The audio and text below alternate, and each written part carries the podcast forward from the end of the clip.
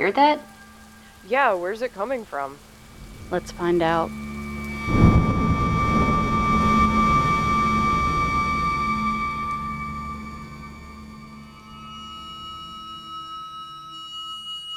Fingers of lightning tore holes in the black sky as an angry cloudburst drenched the surrealistic landscape. It was 3 a.m. on a cold, wet morning in late November 1967, and the little houses scattered along the dirt road winding through the hills of West Virginia were all dark. Some seemed unoccupied and in the last stages of decay. Others were unpainted, neglected, forlorn. The whole setting was like the opening scene of a grade B horror film from the 1930s. Along the road there came a stranger in a land where strangers were rare and suspect. He walked up to the door of a crumbling farmhouse and hammered. After a long moment, a light blinked on somewhere in the house, and a young woman appeared, drawing a cheap mail order bathrobe tightly around her. She opened the door a crack, and her sleep swollen face winced with fear as she stared at the apparition on her doorstep. He was over six feet tall and dressed entirely in black. He wore a black suit, black tie, black hat, and black overcoat, with impractical black dress shoes covered with mud. His face, barely visible in the darkness, sported a neatly trimmed mustache and goatee. The flashes of lightning behind him added an eerie effect.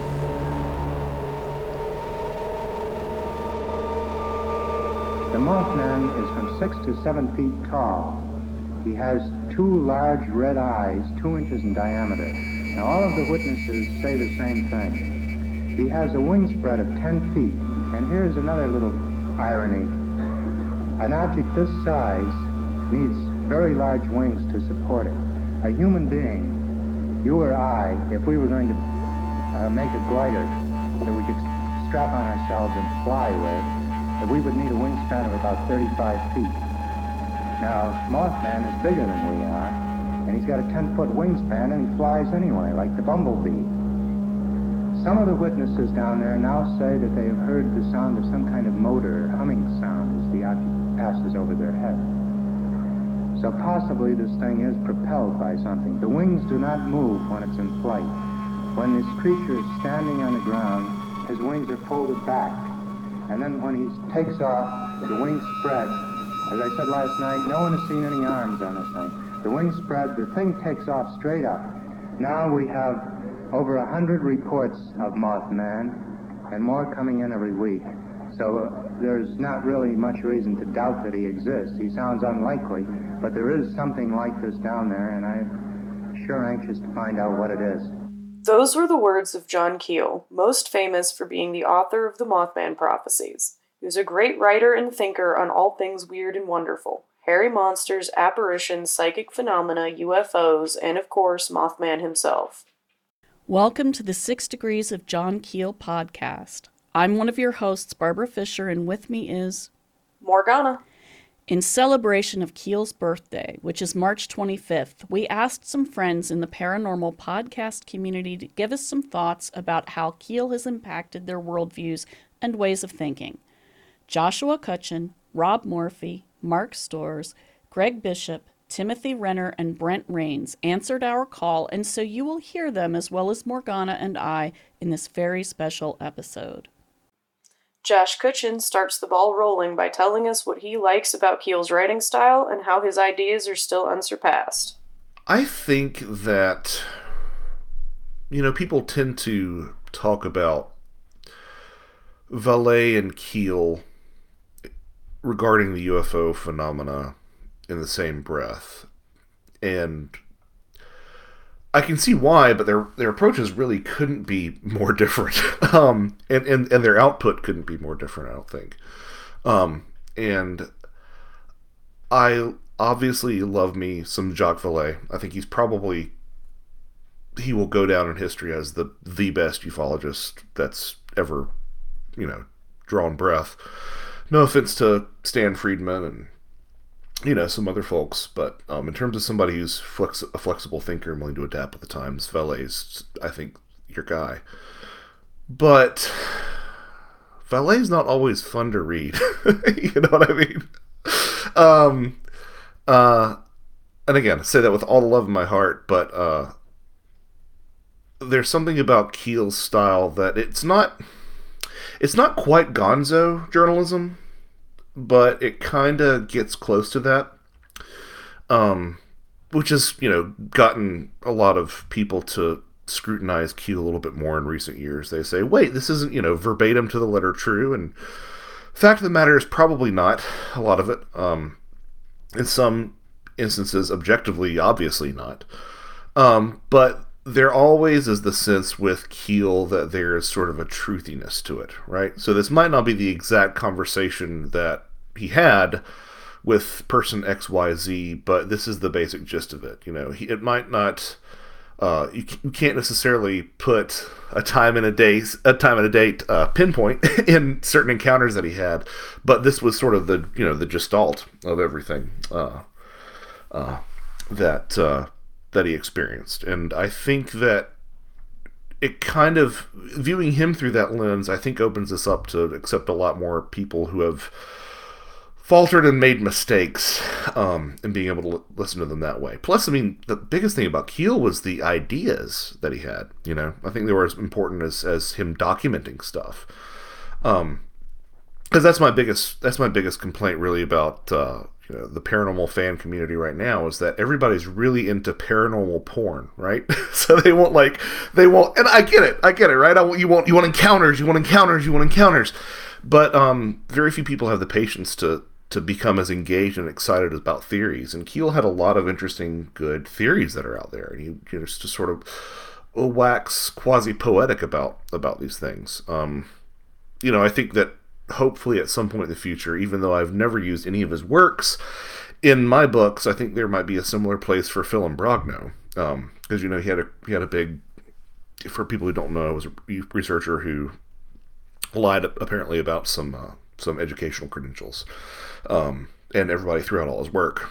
You know he has some really interesting stuff, but there is that taint of that that hangs all over it all. But you know, as Greg Bishop has said a lot of times, um, you know that doesn't that doesn't uh, take away any of the ideas or theories that Imbrogno had. And I think that even if you really are a hardline person who doesn't appreciate Keel's sort of truthy quality, you can still latch on to some of those ideas that he's putting forth, which honestly I really don't think have been improved upon in in the decades since in a lot of ways. I mean, I think it's I think they've been embellished a lot, but I don't think anybody's come up with some things that are better than, say, you know, the UFO super spectrum idea or, or things along those lines.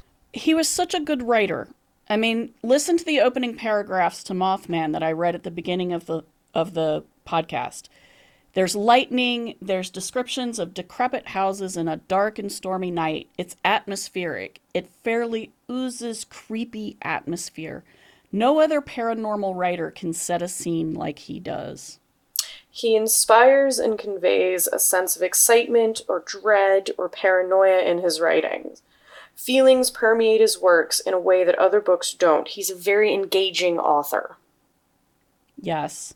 And he was he was a journalist, yes, and he was one of the old school journalists who was trained on the job basically he got a job as soon as he went to Greenwich Village in New York City at 17 years old. And he got a job at a copy desk and was writing feature articles. And then he started doing freelance magazine work and he figured out how to write a thousand uh, word essay or article and wrote hundreds of them literally starting at the age of 17, which is pretty amazing if you think about it. And because he was a journalist, he was really good at at um, interviewing people. Um, he was really, really, really good at making people comfortable and getting information out of them. He was really, really personable, even though we have testimony from many people that he was kind of a curmudgeon. I think when he was younger, he was much more charming. And from the recorded lectures I have heard from him from earlier times, you know, in the 60s and 70s, he was much less curmudgeonly. Um, and, and so, you know, by the time it was the 1990s, 80s, and 90s, and he had become, a, you know, officially a curmudgeon, you kind of understood why after everything he'd been through. But when he was younger, he was very affable, and that made people comfortable. And he asked different questions than, say, the Air Force investigators. You know, they would come, they're coming from a scientific background, not a reporting background. So they're showing up and asking questions all about the craft, you know. And Keel's asking questions not just about the UFO, but about the people. And he's not really looking at them to assess their level of credibility exactly. That's what the the Air Force investigators and the scientific investigators would ask about the people. They would assess their credibility. That was that was the extent of their interest in the people, especially early on. The, that was the extent of their interest in the witnesses. And John was not like that. I will say, I agree with the truthiness. Again, reporter, he's telling a story. But dear God, John, I really wish you had cited things better. oh my God. Yes, please. Please. yes, yes. Um, I, I like in my books, in my paranormal books, as in most of my nonfiction books, I like proper citation, I like bibliographies, and I love me a good index. Which is part of why we love you, Josh Cutchin. Yes. Because you have beautiful indexes. I cannot praise a good index hard enough. And John Keel was not, I don't think, was not as interested in that. He was interested in conveying the story. And I do think he streamlined things. I don't think he ever outright lied. No, I don't think it was in him to do that. Because reporters don't. But I do think he he their truthiness is a really good way to put it because it's not an outright lie, but it's also not pinpoint accurate because he's he's telling a story and a narrative, not just reporting cold clinical fact. Yes. Which is why his writing is is interesting and fun to read. I agree. Truthiness is the way to describe the way that he writes. Um, he does use fact. He will bend fact to his opinion at times, but it's usually pretty clear that that's what he's doing. He's not, you know, just jumping out and making stuff up. Everything is based on a truth of some sort. Now, sometimes his interpretation of history is fascinating and interesting and not how I would interpret it. But past a certain point, and that usually happens in his later works, but past a certain point, I don't really care because the truthiness is conveyed. Rob Morphy and Mark Storrs of the Cryptonauts podcast agree that he was gonzo before the term had even been coined by Hunter S. Thompson. You know, it's an extraordinary thing when you think about John Keel. He was just a dude who was getting through life, uh, working, you know, and and then he gets, you know, indoctrinated into the military, and then he realizes that there is this whole spectrum of the world that isn't being explored, and I think he did it in a very mercenary way. I think he's like, people aren't really um, dealing with this in a way that is legit. So he goes from what is considered legitimate journalism to um, this sort of like uh, dark side of you know exploring reality. And you have to admire you have to admire the fact that even though it might have had a mercenary edge he really genuinely was getting into it. And and what i think is not appreciated about keel as much as it should be because what you always hear about is um, the extraordinary he, work he did in Point Pleasant and how he brought that uh, to fruition, and and other things that you know he expanded on until he got to the point where people are like, all right, well maybe it was going a little crazy, but what Hunter S. Thompson was doing for politics in the sense of gonzo journalism, going just deep in there, looking for a truth that wasn't, uh, you know, apparent, obvious, and, and it was at times ugly, is exactly what John Keel did for paranormal journalism. In his early days, in his best days, he was really getting to a truth that. Um, that the people were experiencing. He was not about um, fashioning it for an easygoing, you know, mid 60s society that needed to either poo poo it or find some way to le- uh, legitimize it through science. He was exploring uh, what was actually happening to the real people on the ground and, and relating that to the people. And I think the best part of his legacy will always be. Um, the truth he explored through the eyewitnesses. Now, I don't always agree with the umbrella theories he had about like ultra terrestrials and other things where it became sort of a uniform exercise in trickster entities. But what he did in terms of I'm going to go to a place where there are unique things happening, be it Point Pleasant or Mount Misery or other things he did, and I'm going to find um, the individual's truth, the people that are there, and I'm going to express it in the best way I can in a way that shows honor and respect to them. Um, that legacy is to me the best part of what Keel did and the thing that has always influenced me. And that you go in there, you you dig not if you can't find the truth in something paranormal which most of us never can you at least find the human truth in those who are experiencing it. And the best of keel is when he did that. And i i really will always love and respect that no matter you know where else the legacy uh, would eventually go to. And and for me he is the gonzo journalist of the paranormal. And he is the truth seeker. And even if he um, put his own patina on things. He put his own stamp on what he thought was going on, which isn't necessarily great objective journalism, but it is good storytelling. He always let the, uh, at least in, in, in, his best days, the eyewitnesses speak, and for that I will eternally uh, respect and admire what he did. So John Keel really is is somebody I would look up to just because he let the eyewitnesses speak for themselves and and tried to reflect that in his work. Yeah, no, I uh, I totally agree with that uh, sentiment, and you know I think you hit on a very uh, a, a good point there that it, he let the eyewitnesses speak. As an experiencer and a former journalist, I have to say that I really, really, really respect that he listened to his witnesses. He not only listened to them, he cared about them. And this, I think, is really, really, really important to point out as someone from West Virginia.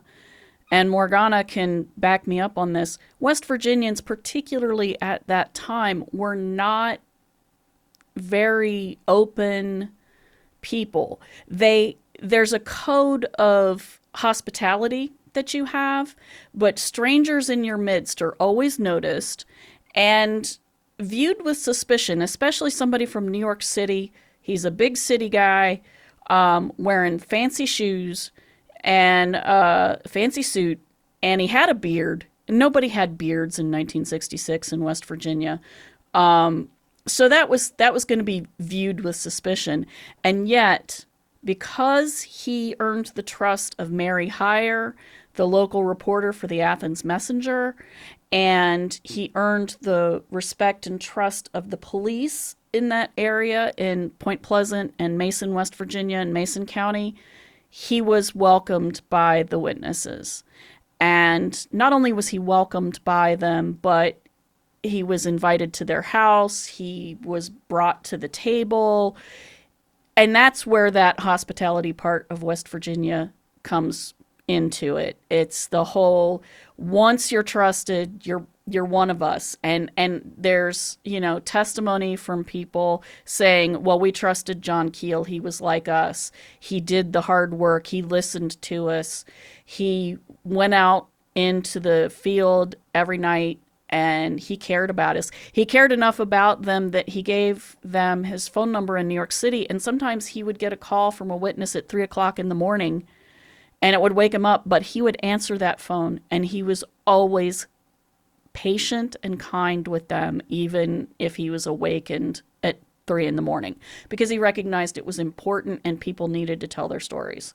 He he got his hands dirty. Oh yeah, He he didn't just go in like, you know, an Air Force investigator. He didn't just go in and talk with the witnesses and leave. He went, talked with a bunch of people, got to know them, and then was quite literally out in fields looking at the sky and seeing UFOs and driving through zones of fear and you know getting communications from things like Indrid Cold and was he was involved in not just their lives and not just getting their stories he was involved with the phenomena in Point Pleasant and on Mount Misery and I think that also helped because he was an outsider who, in some ways, became a trusted,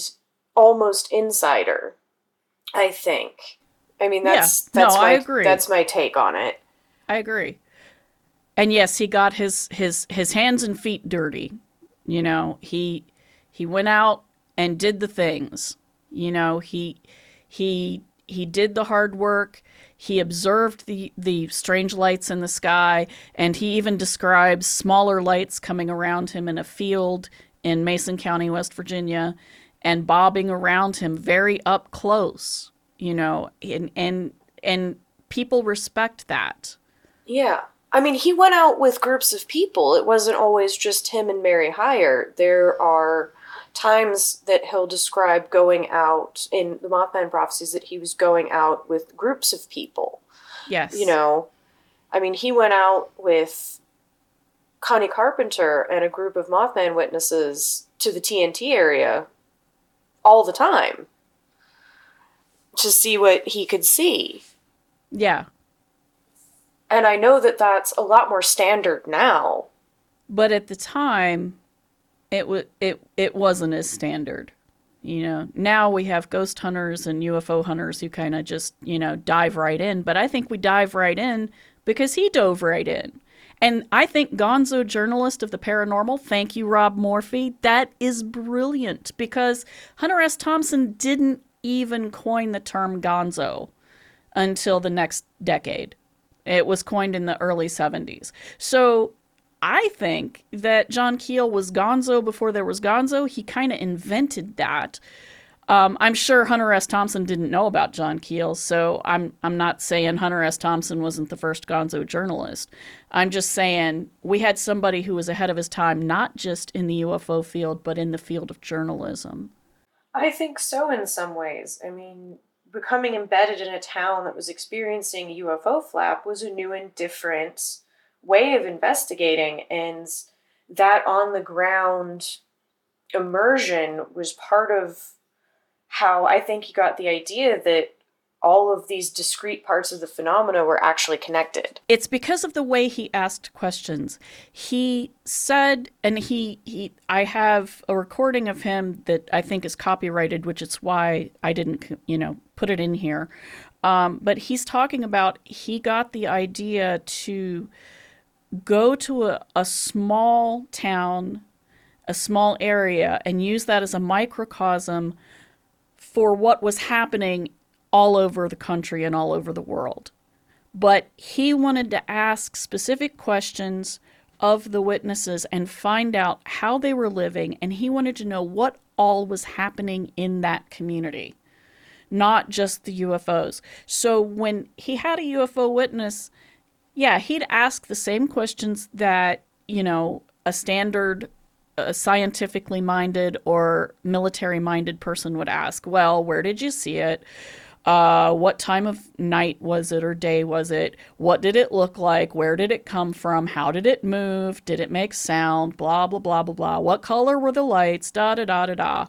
And then after they told all of that and he wrote it all down, he would say things like, okay, so what happened after that? How did it make you feel? How did you feel when you were watching this? Did everyone see the same thing?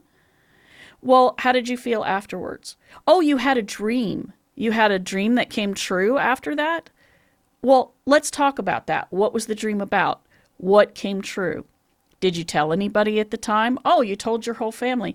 How was how were they affected? They weren't there, but you came home. What happened? Oh, poltergeist things happened at your house. You started hearing footsteps on the roof. Well, let's talk about that. You know, all of that high strangeness stuff, which didn't even have a name at the time, uh, was stuff that Project Blue Book investigators, including J. Allen Hynek, did not want to touch.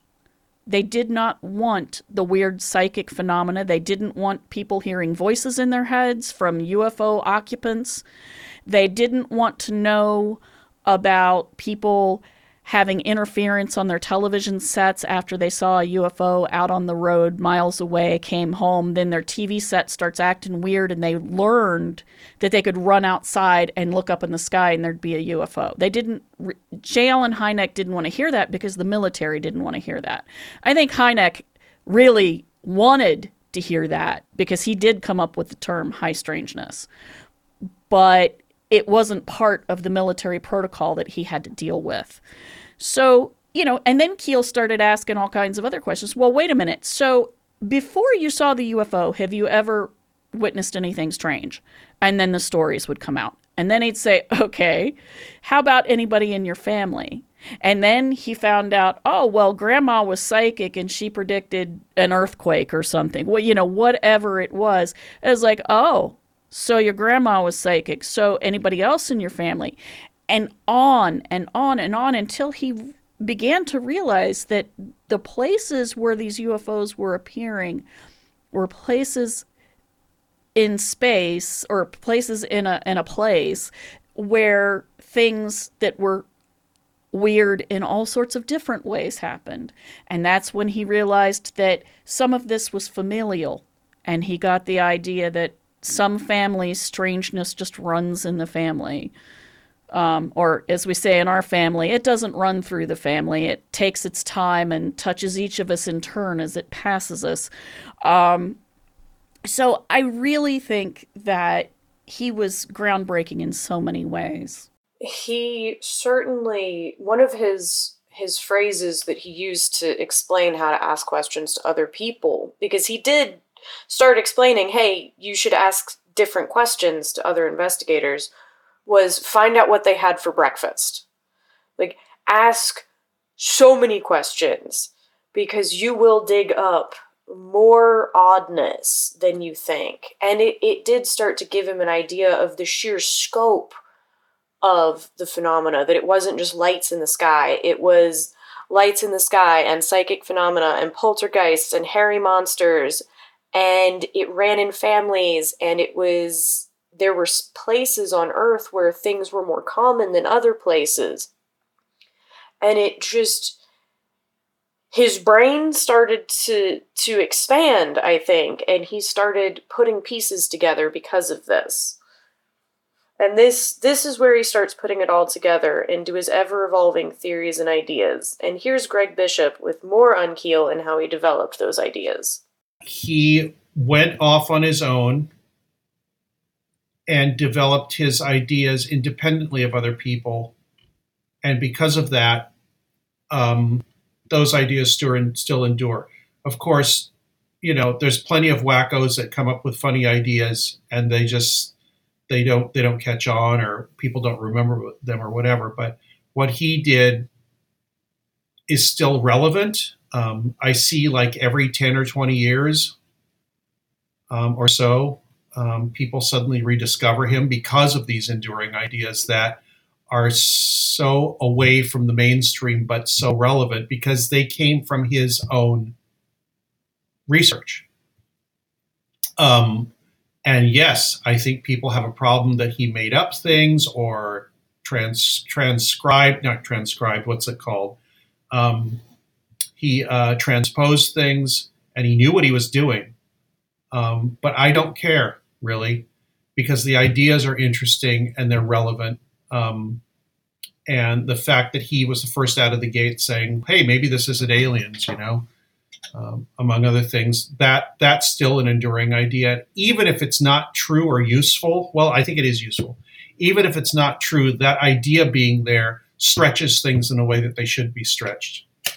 When I think of Keel, I think of this tarot card. The hermit. Yeah. He goes and yeah, he goes and does his things away from everybody else and learns things that nobody else will know because they haven't done that. And that that's the other thing about him is so fiercely independent and I'm that way too. I mean, I, I, people keep telling me to do things with my show, or do you know, you should do this, or talk to this person, you know, or I want you to do this. It's like, no, it's my show. I'm doing it the way I want, and I'm not going to have an advertiser, and I'm not going to be on a network, and I'm not going to, and you know, and Keel was that way too, and I really respect him for that. I cannot argue with any of that. I think that, you know, that's part of why he came up with the whole idea of extraterrestrial hypothesis. We don't need that. I don't think that's the case because he asked all those questions that we just talked about and he discovered what he began to call window areas, which Morgana just described, which are places on Earth where these things happen over and over in a semi regular pattern over years, decades, and and and you know, historically things just happen in a cycle that's cyclical. Um, so we should probably talk, you know, we're talking about his theories, you know, but we're not saying what his theories are, which is probably not very helpful. So he gave up on the extraterrestrial hypothesis early on, but he really questioned it even before he gave up on it by the time he showed up in Point Pleasant in 1966. And he wrote in 1967, or he wrote about 1967, he said, I abandoned the extraterrestrial hypothesis in 1967 when my own field investigations disclosed an astonishing overlap between psychic phenomena and the UFOs. The objects and apparitions do not necessarily originate on another planet and may not even exist as permanent constructions of matter.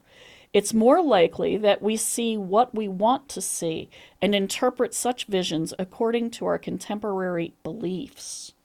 By the time he wrote the Mothman Prophecies in the early 70s, it came out in 1975, he had also formulated the ideas of the superspectrum, which is the way he articulated what he called the ultra terrestrials as beings of pure energy. Morgana, why don't you talk about ultra terrestrials a little bit? Ultra terrestrials either live unseen among us on Earth in the parts of the spectrum that we can't see.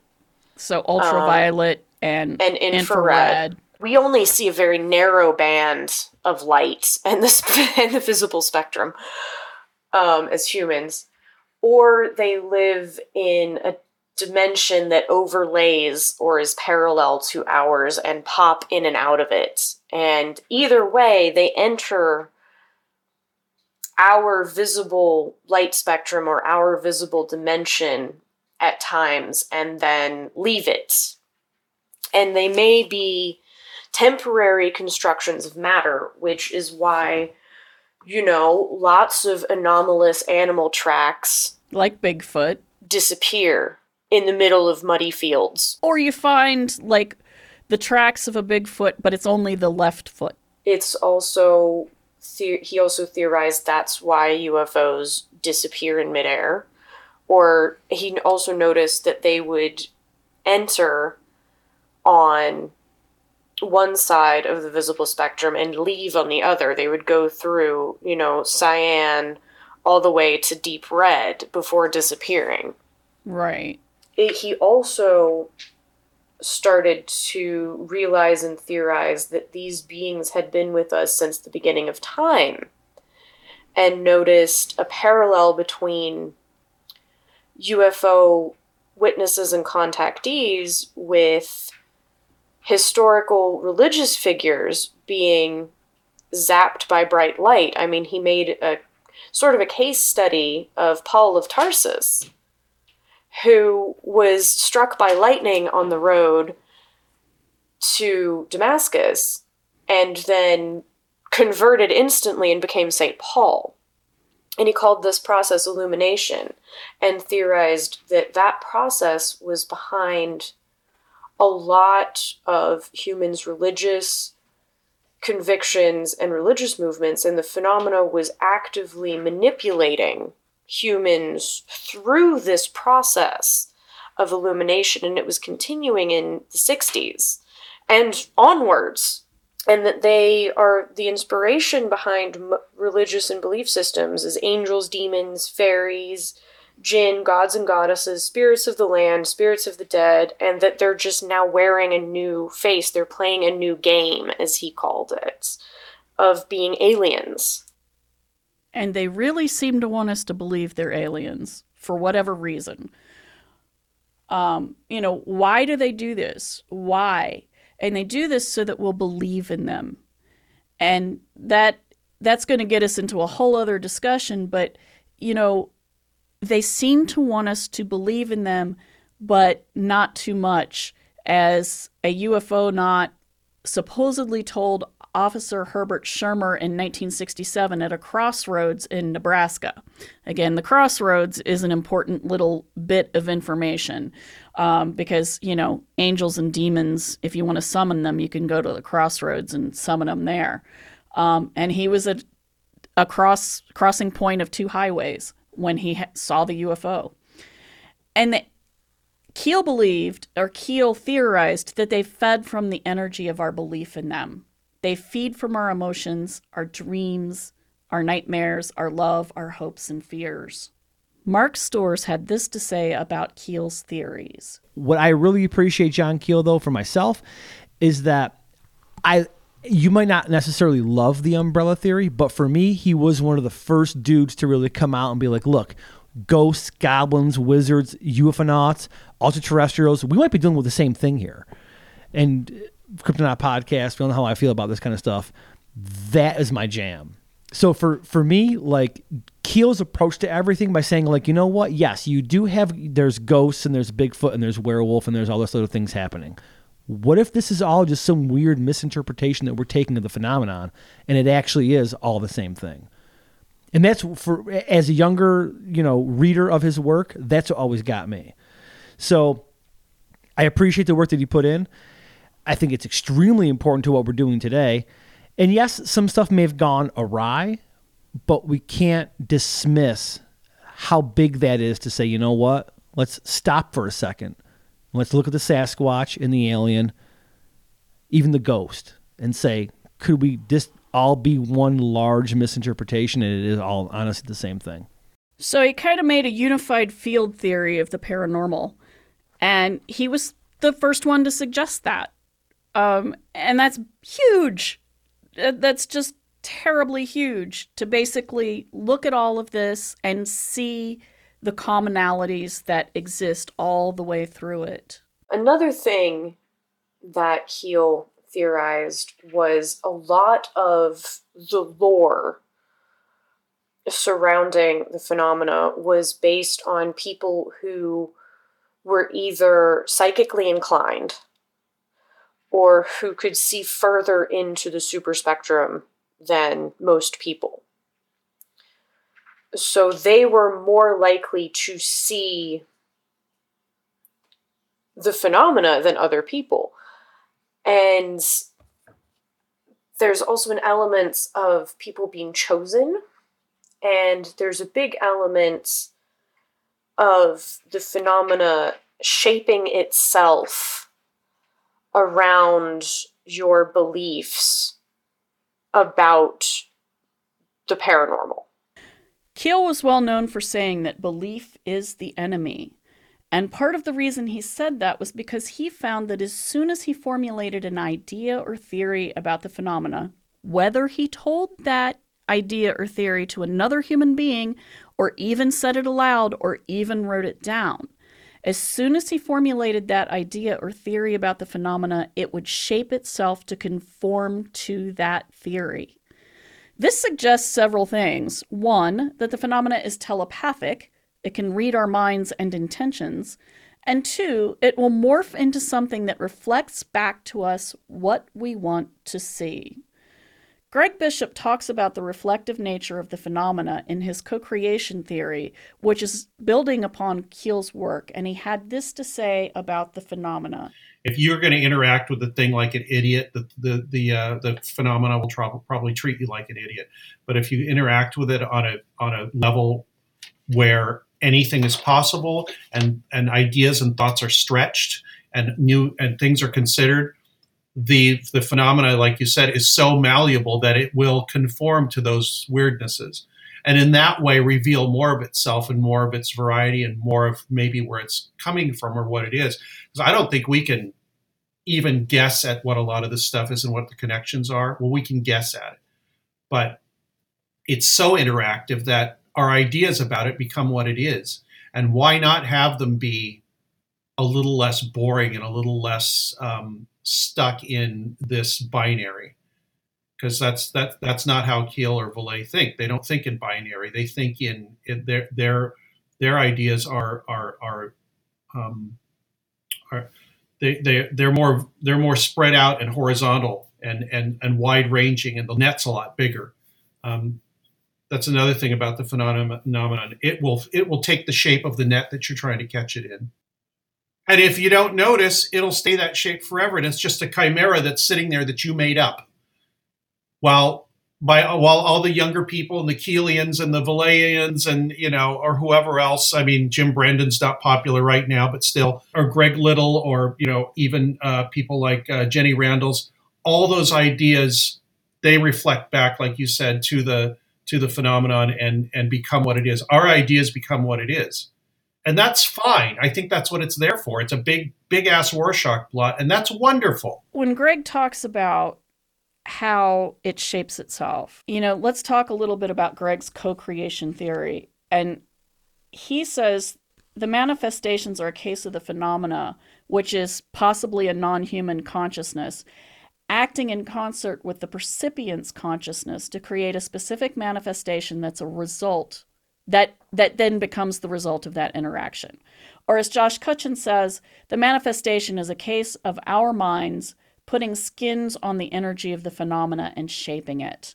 Uh, my particular metaphor for this uh, co creation is that our minds are like wardrobes for them, and they contact our minds and they sort of, it's like opening a closet door and then picking through the outfits that are in there, and they choose one to wear depending upon what the images are in our brains.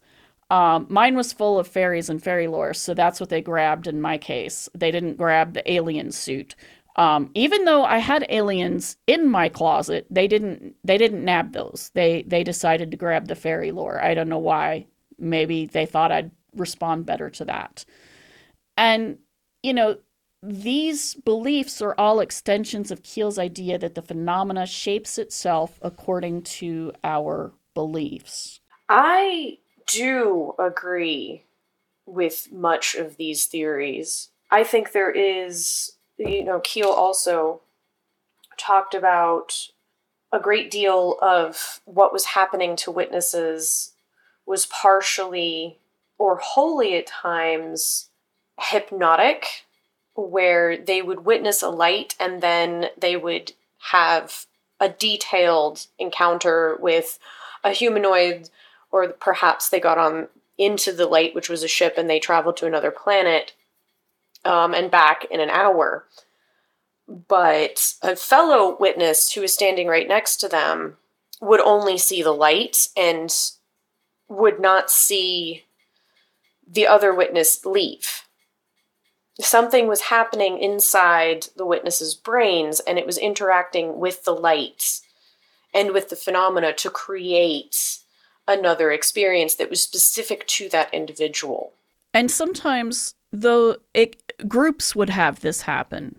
Um, there's he he's in a in a uh, lecture. He described how he and Ivan Sanderson spoke to a family in New Jersey, and this family described seeing a giant UFO, a giant light that was a mile across, and they they estimated that by the the way it sat between two mountains that they knew how far away the mountains were. They knew how wide the gap between the mountains was so they estimated it to be a mile across.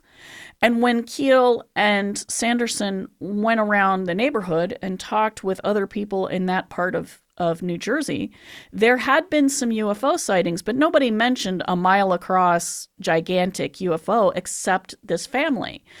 They believed the family. Clearly, the family had experienced something. They were upset enough, their uh, experiences matched, and they had no reason to lie. You know, nobody wants to be known as the crazy family that sees the UFOs. Nobody wants that. I mean, nobody, even to this day, I love how people are like on the internet, you made that up just so people will give you attention. No, no. And back then in the 60s, nobody was making that up because nobody wanted to be pointed at and laughed at. You know, that was that was a serious thing back in the 60s. You didn't want people calling you crazy and sending you to the crazy house. Nobody wanted that. Because at that time mental health care was horrible in many places. So you clearly didn't want that. So they believed this family experienced something, but what they concluded they experienced was a manifestation of light that then took them on a mental journey. It interacted with their consciousness, with their brains, and sent them on a telepathic journey. Now, this doesn't mean that people aren't really experiencing things and that every single experience is purely a telepathic experience. That's not what we're saying. That's not even what John Keel was saying. Yes.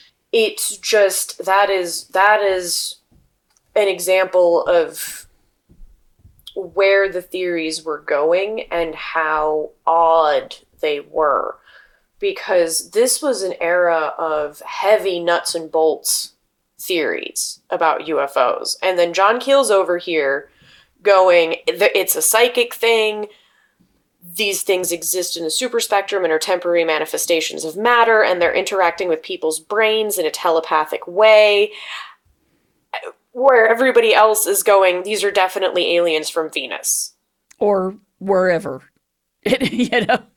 Um, you know, interestingly, if you look at the paranormal community today, and if you look at, at the UFO researchers and paranormal researchers and writers of today, a large number of the middle aged and younger researchers are very, very shaped by and informed their their own opinions and theories are shaped and informed by the theories of John Keel and the writings of John Keel. They're also very uh, inspired by Jacques Vallée, but we're talking about Keel today because it's his birthday. Jacques Vallée can have his own birthday celebration another time. We'll get to him. But you know, these these researchers and writers, myself included, read Keel and understood his ideas as being useful. And so those ideas shaped our own ideas. And what I think is interesting, if you take Keel's belief or or I hate saying belief because he said belief was the enemy. How about we'll call it his theory that the phenomena shapes itself to the contents of your belief system or your theories or your consciousness or your mind because I really think this is a consciousness based phenomena that we are interacting with an energy based life form that is non human. It is an intelligence that is, in its native form, a consciousness. And we cannot fathom this really very well, but I, I do think that that's what it is. Well, if that's the case, and if that consciousness shapes itself according to what's in the percipient's consciousness or mind, and according to their beliefs and theories and ideas, then Keel, by the power of his words alone, may well have shaped the paranormal phenomena that we experience today. By shaping the minds of other theorists and writers, he may well have shaped the phenomena that we see and interact with today because it is reflecting back what is in our minds. And Keel, his words, his theories, his ideas are in our minds.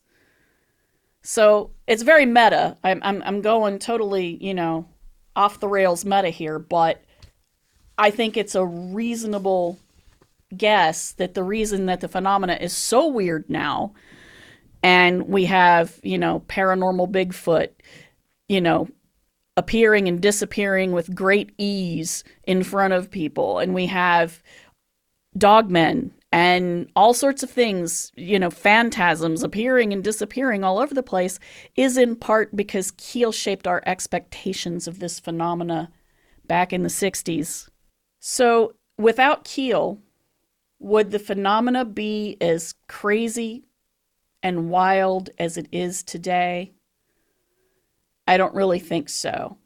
And here's Greg acknowledging Keel's inspiration of his own theories and ideas. Josh says that I kind of formed some of his opinions. That's what Whitley did to me, and that's what Keel did to me, and that's what you know has done to me. They have formed my opinions, and I have tried to carry their torch and then go a little bit further with it in a way that I think makes sense to me. Whether I get whether I carried it ahead or not is not the point, but that's you know those are the shoulders I'm standing on that that, that give me inspiration. Keel's theories and ideas aren't the only way in which he inspires people. I feel very strongly that his journalistic background and his need to always ask the next question, and the next one, and the one after that, the who, what, where, why, and how of everything inspired me to keep asking questions. And his empathy for witnesses also inspired me. He believed his witnesses, he didn't throw out data. When people told him that they had a prophetic dream that came true after seeing Mothman, he didn't toss their testimony and instantly label them as flakes in his mind. He listened, he took note, and collected that data. For me, his theories sort of helped me come to grips with my own experiences with the paranormal because they have been varied. They have been many and varied. And I'm like, oh, okay, that's just how the phenomena is. Now, my question to myself is always is that how the phenomena is? Or is that how the phenomena is for me because I read Keel when I was 12? It's a valid question. and it's one I don't have the answer to. But that's okay. And, you know, here's another researcher who is inspired, and it's Tim Renner, who's also inspired by the gonzo journalist of the paranormal. Yeah, I, I mean, I think that's the real talent of people like Keel, who uh, who did put himself into the investigations. He wasn't he wasn't a scientist, you know. He was he was, uh, in my opinion, more of a folklorist and he was like, "Okay, these people experience this, this, and this. I'm going to put myself in the middle of that and see what happens." You know, N- not so many words, but that's essentially what he did. Yeah, he, he oh, became yeah. the story for for Mothman prophecies. Uh, certainly, and some of the other things he looked into, absolutely. But um, his genius is able, his ability to make a story out of that, a narrative, you know, out yeah. of all those disparate pieces, you know, and and that's you know what I really look up to him and and and why I think he's one of my favorites because because of those two things his ability to make the story and also his ability to, to or his refusal to separate himself from it because I think if you're honest and you're into this stuff you're going to become part of the story. One of the things that's become popular recently is bagging on Keel for not being as careful a researcher as he could have been. How he didn't tell the absolute truth, but instead went with a great story. Some of his history is factually suspect, or hell, even that he wrote for men's magazines. Some people get head up about all the crazy stuff he wrote and how he wrote with great sweeping passages of wild speculation. That gets on some people's nerves, but Greg says it helps if you realize that Keel is writing in metaphors. I think that nobody should be above criticism. So I think it's fine if you want to criticize Keel for all of that. There there is validity to some of that you know, I mean, I am I'm also frustrated because he doesn't cite things, and I like citations personally. Um, and there's other things that you can criticize him for, but I I'm frustrated by the criticisms of sweet. You know, you're not supposed to have sweeping passages of wild speculation. We're in. We are all speculating wildly. Yep. About UFOs and Bigfoot and the paranormal in general so I take that criticism with a grain of salt because I think we're all just speculating. Now, Keel does Keel does have his own particular moments. We're coming to that.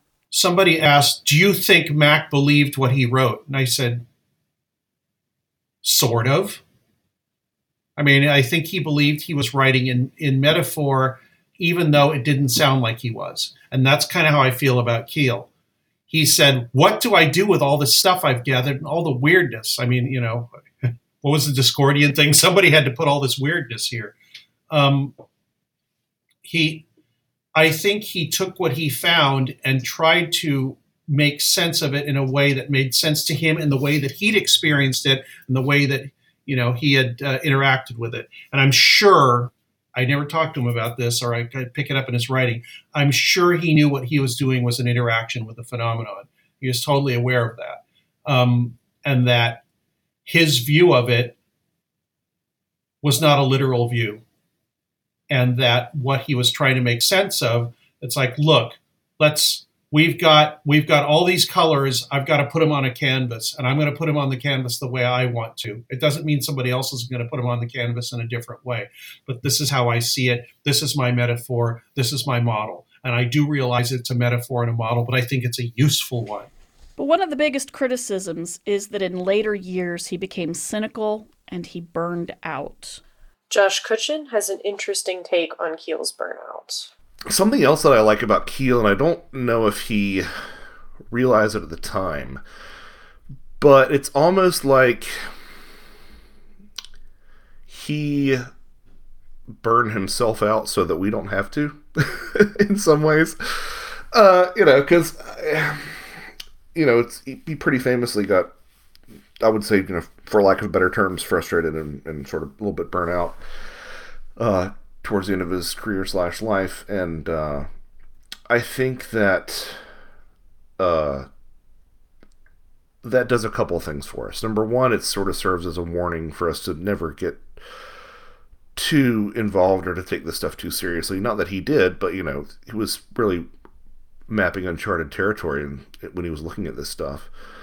Um, but B, as much as as much as I admire Keel's way of thinking, he was for the longest time really uh, wrapped up in, as everyone was, uh, in this really dualistic, is it real, is it not, materialist, non-materialist sort of thing, which was the natural way to approach it. But I, he, he by the time he finally realized that this might not operate that way, it was kind of like, well, what have I done for you know my entire life? So I think that in some ways he sort of sacrificed his his career and his lives so that the rest of us could take that torch and say, okay, objective proof of these things is probably not going to happen. We need to start thinking in terms of imaginal things versus imaginary things, as opposed to you know, is it real? Is it physical? Is it not? Um, and I think that's really what he experienced more towards the end of his life than actual being burnt out or being scared of anything. I think that he really was coming to grips with the fact of, oh, you know, I've been I've been asking we've all been asking the wrong questions for a long time. And now I finally understand what the questions are and maybe I would have asked different questions if I could go back and do it differently. Yeah. I, I think he wasn't just burnt out. I think he was angry and and at himself and other researchers, but not just that.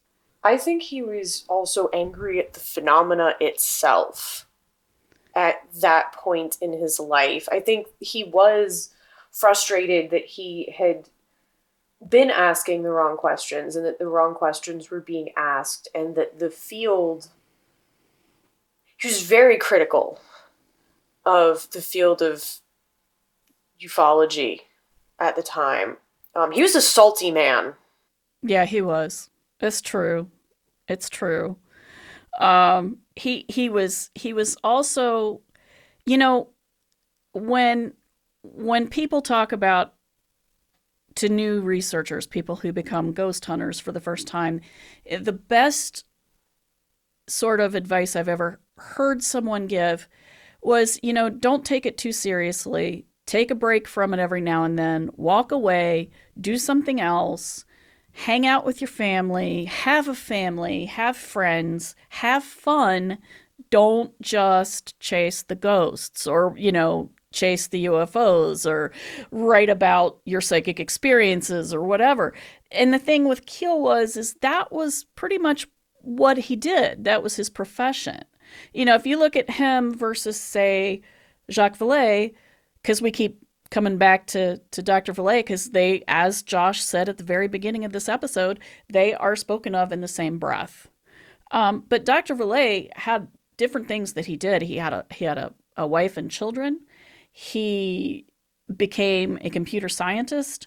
He went off and helped invent the internet, for God's sake. He helped invent email.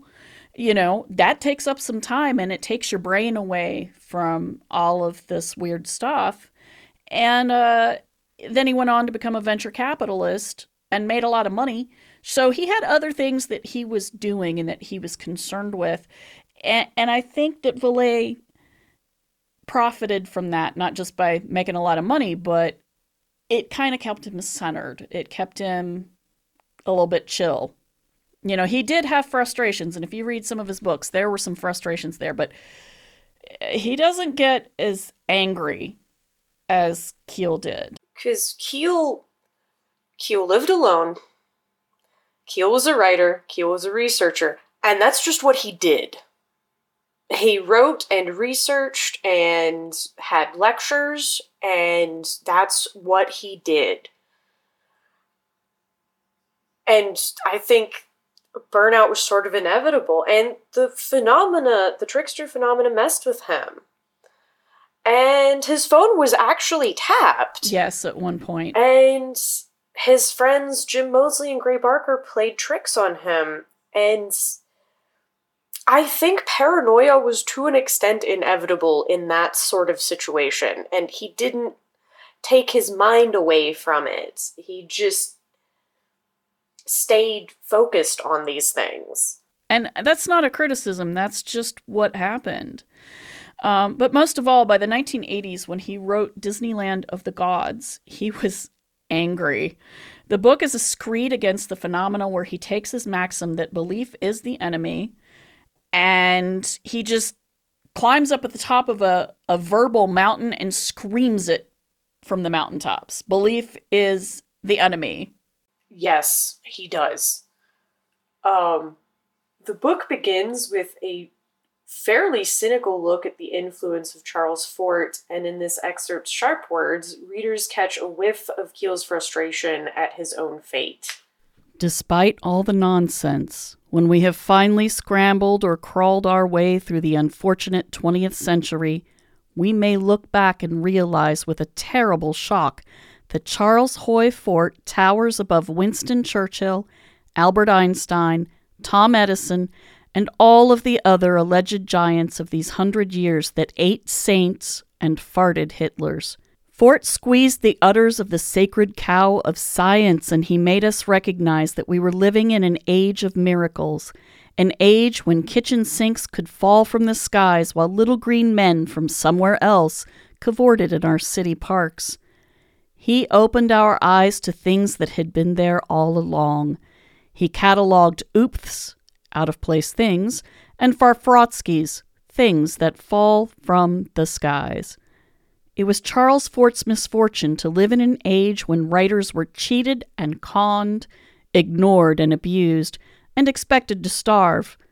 A period not unlike the 1980s. One, that's just amazingly entertaining writing. Two, he is so salty. Oh, yeah he's so frustrated. He it, that's how it feels anyway. I I'm not a mind reader and I'm not also not a time traveler, so I don't know exactly how he felt, but it sure sounds like he's salty. One of my specialties in in my uh, college career was literary uh, criticism and interpretation, and using those skills.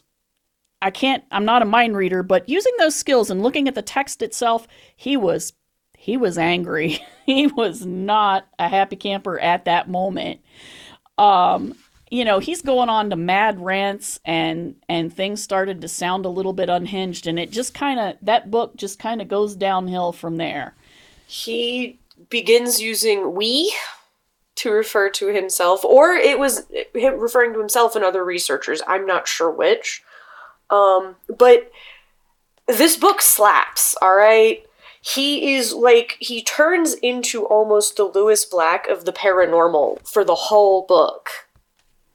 He's just ranting and frustrated and very, very done with everything. He's done with the field, he's done with science, he's done with researchers, he's really done with the phenomena. He's over it. He's like, this is just messing with people. It's been messing with people since the dawn of time. I'm just, nobody's listening to me about this, and I'm just gonna go off.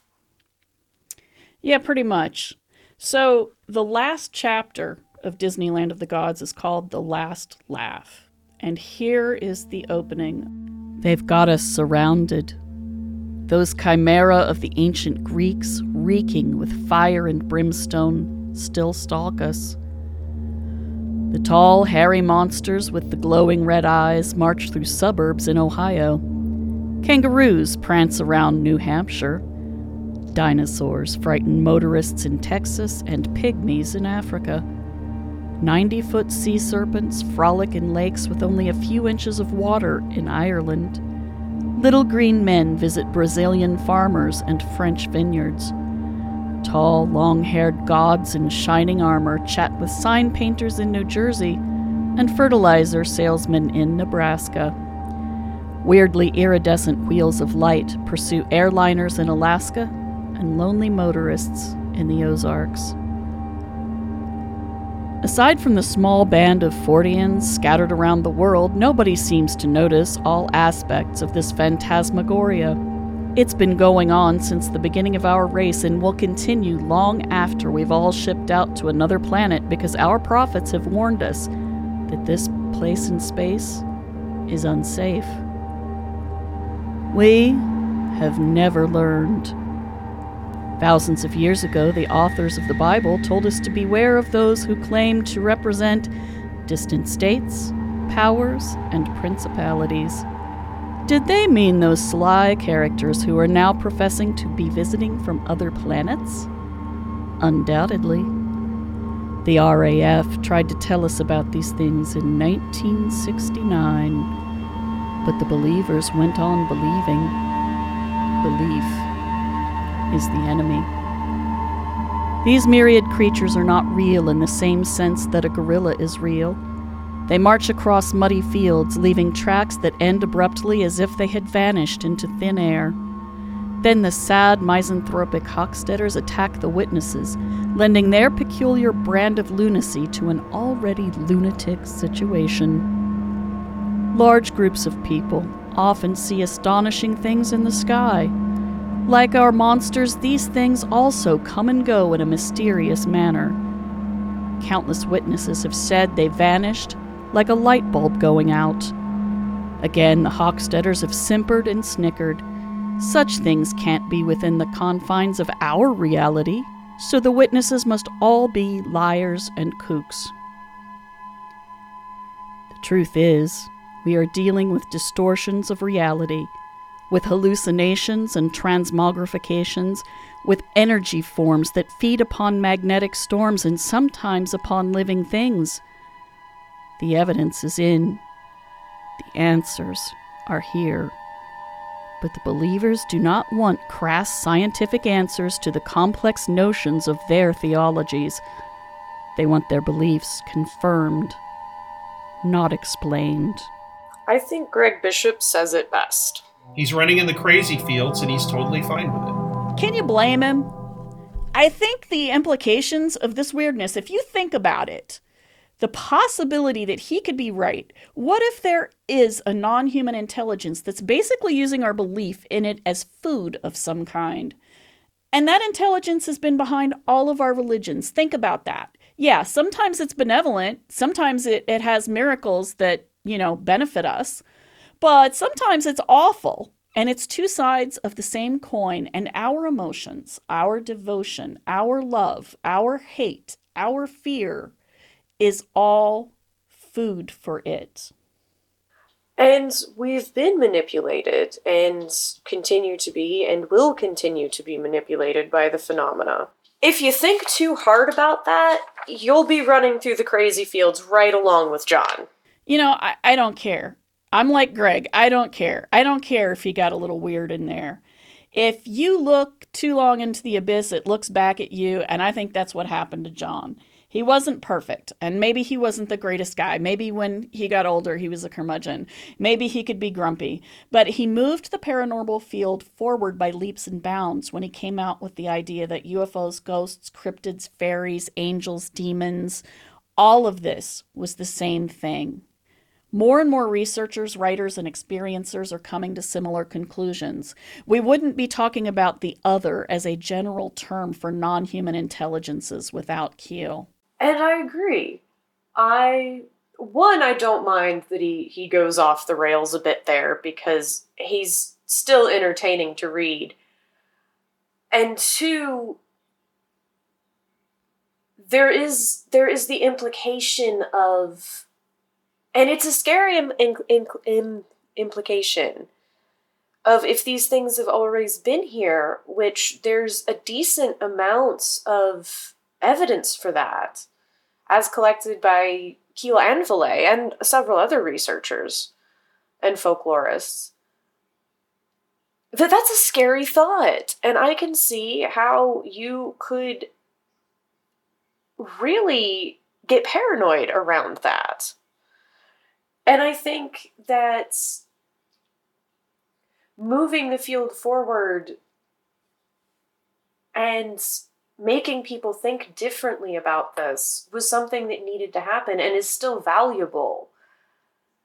Even if he got a little little wild-eyed there at the end. Yeah, and who can blame him really? Okay, one last thing. He had a great sense of humor.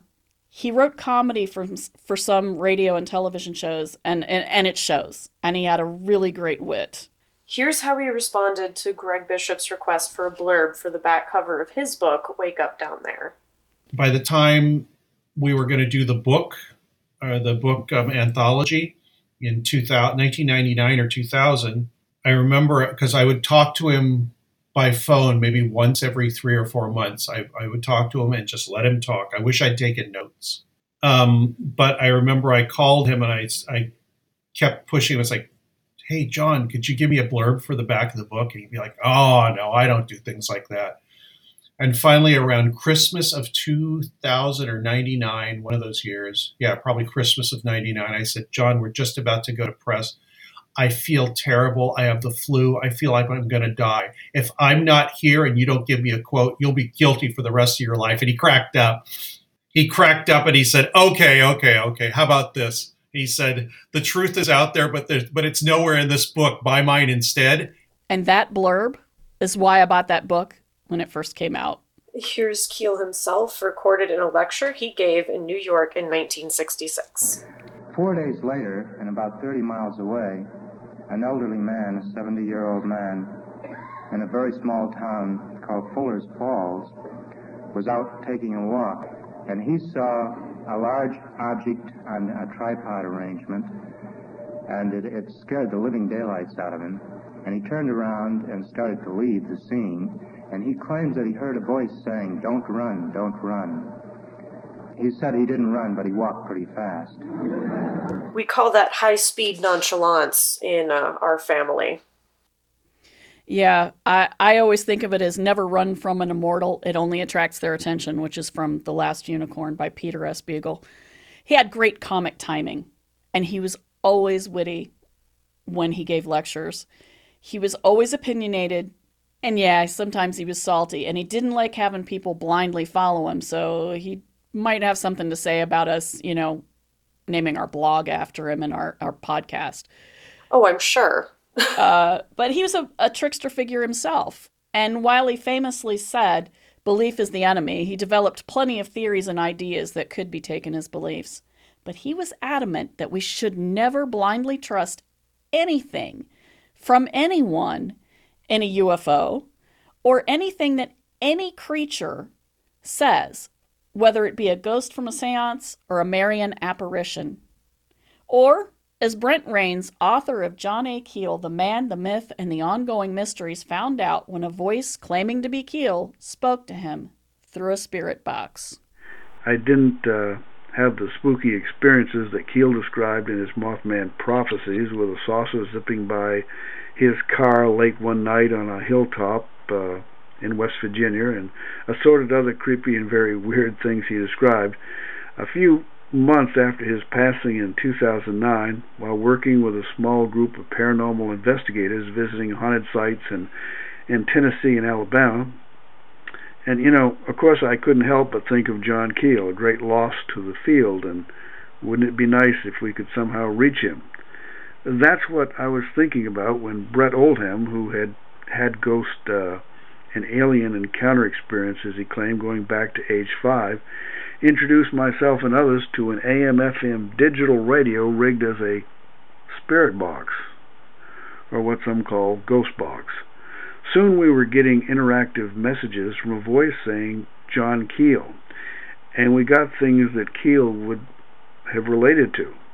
For a time, it seemed so common that one evening my wife Joan had a talk with Keel, telling him to wait his turn as she had family she wanted to try and connect with on the other side.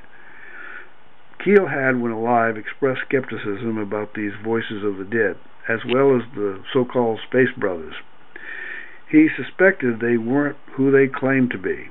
He felt that the ultra terrestrials were being tricksters. Well, maybe, maybe not. Whether John is speaking from the land of the dead or not, he'd have had a laugh over the fact that this file that Brent sent me played fine when I first got it.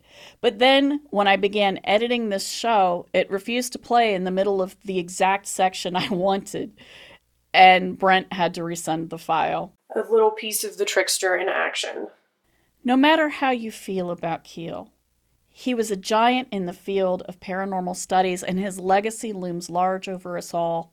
And even so, we shouldn't take him or the paranormal too seriously, as John himself didn't take his himself very seriously, even as he was investigating the Mothman and the UFO flap in 1966. The police out there, instead of calling the Air Force, now they call me because I I go out there and I've been cooperating with them, and I've set this up around the country. And uh, I get calls from all over the country now from people who are fed up with the Air Force and they don't know who to turn to, so they turn to that nut with a beard that passed through last month. At the conclusion of this episode, we would like to thank authors Greg Bishop, Joshua Cutchin, Brent Raynes, Timothy Renner, and the podcasters Rob Morphy and Mark Storrs of the Cryptonauts podcast for contributing to this episode. Special thanks to Zach Kramer for the new creepy soundtrack and all the editing work. And I'd like you to join us in sending love to our co host, Kendra Maurer, who couldn't be here with us on this episode as we had planned because she's dealing with a very heavy family crisis. She'll be back with us, but probably not too soon. But we love you, Kendra, and we miss you. Well, that's all for this week's episode of the Six Degrees of John Keel podcast. If you have any questions or thoughts about the podcast or would like to come and talk about your experiences of the paranormal, you can contact us at 6djk67 at gmail.com. We promise to even answer you, and we are always happy to hear from you. Thank you. Until next time, keep your eyes on the skies. Salt across your doorstep. And don't ever, ever, ever talk to Indrid Cold. Just hang up the phone. Just hang up the phone. Change your number, move to a new state. Probably won't stop the creep, but it's worth a shot.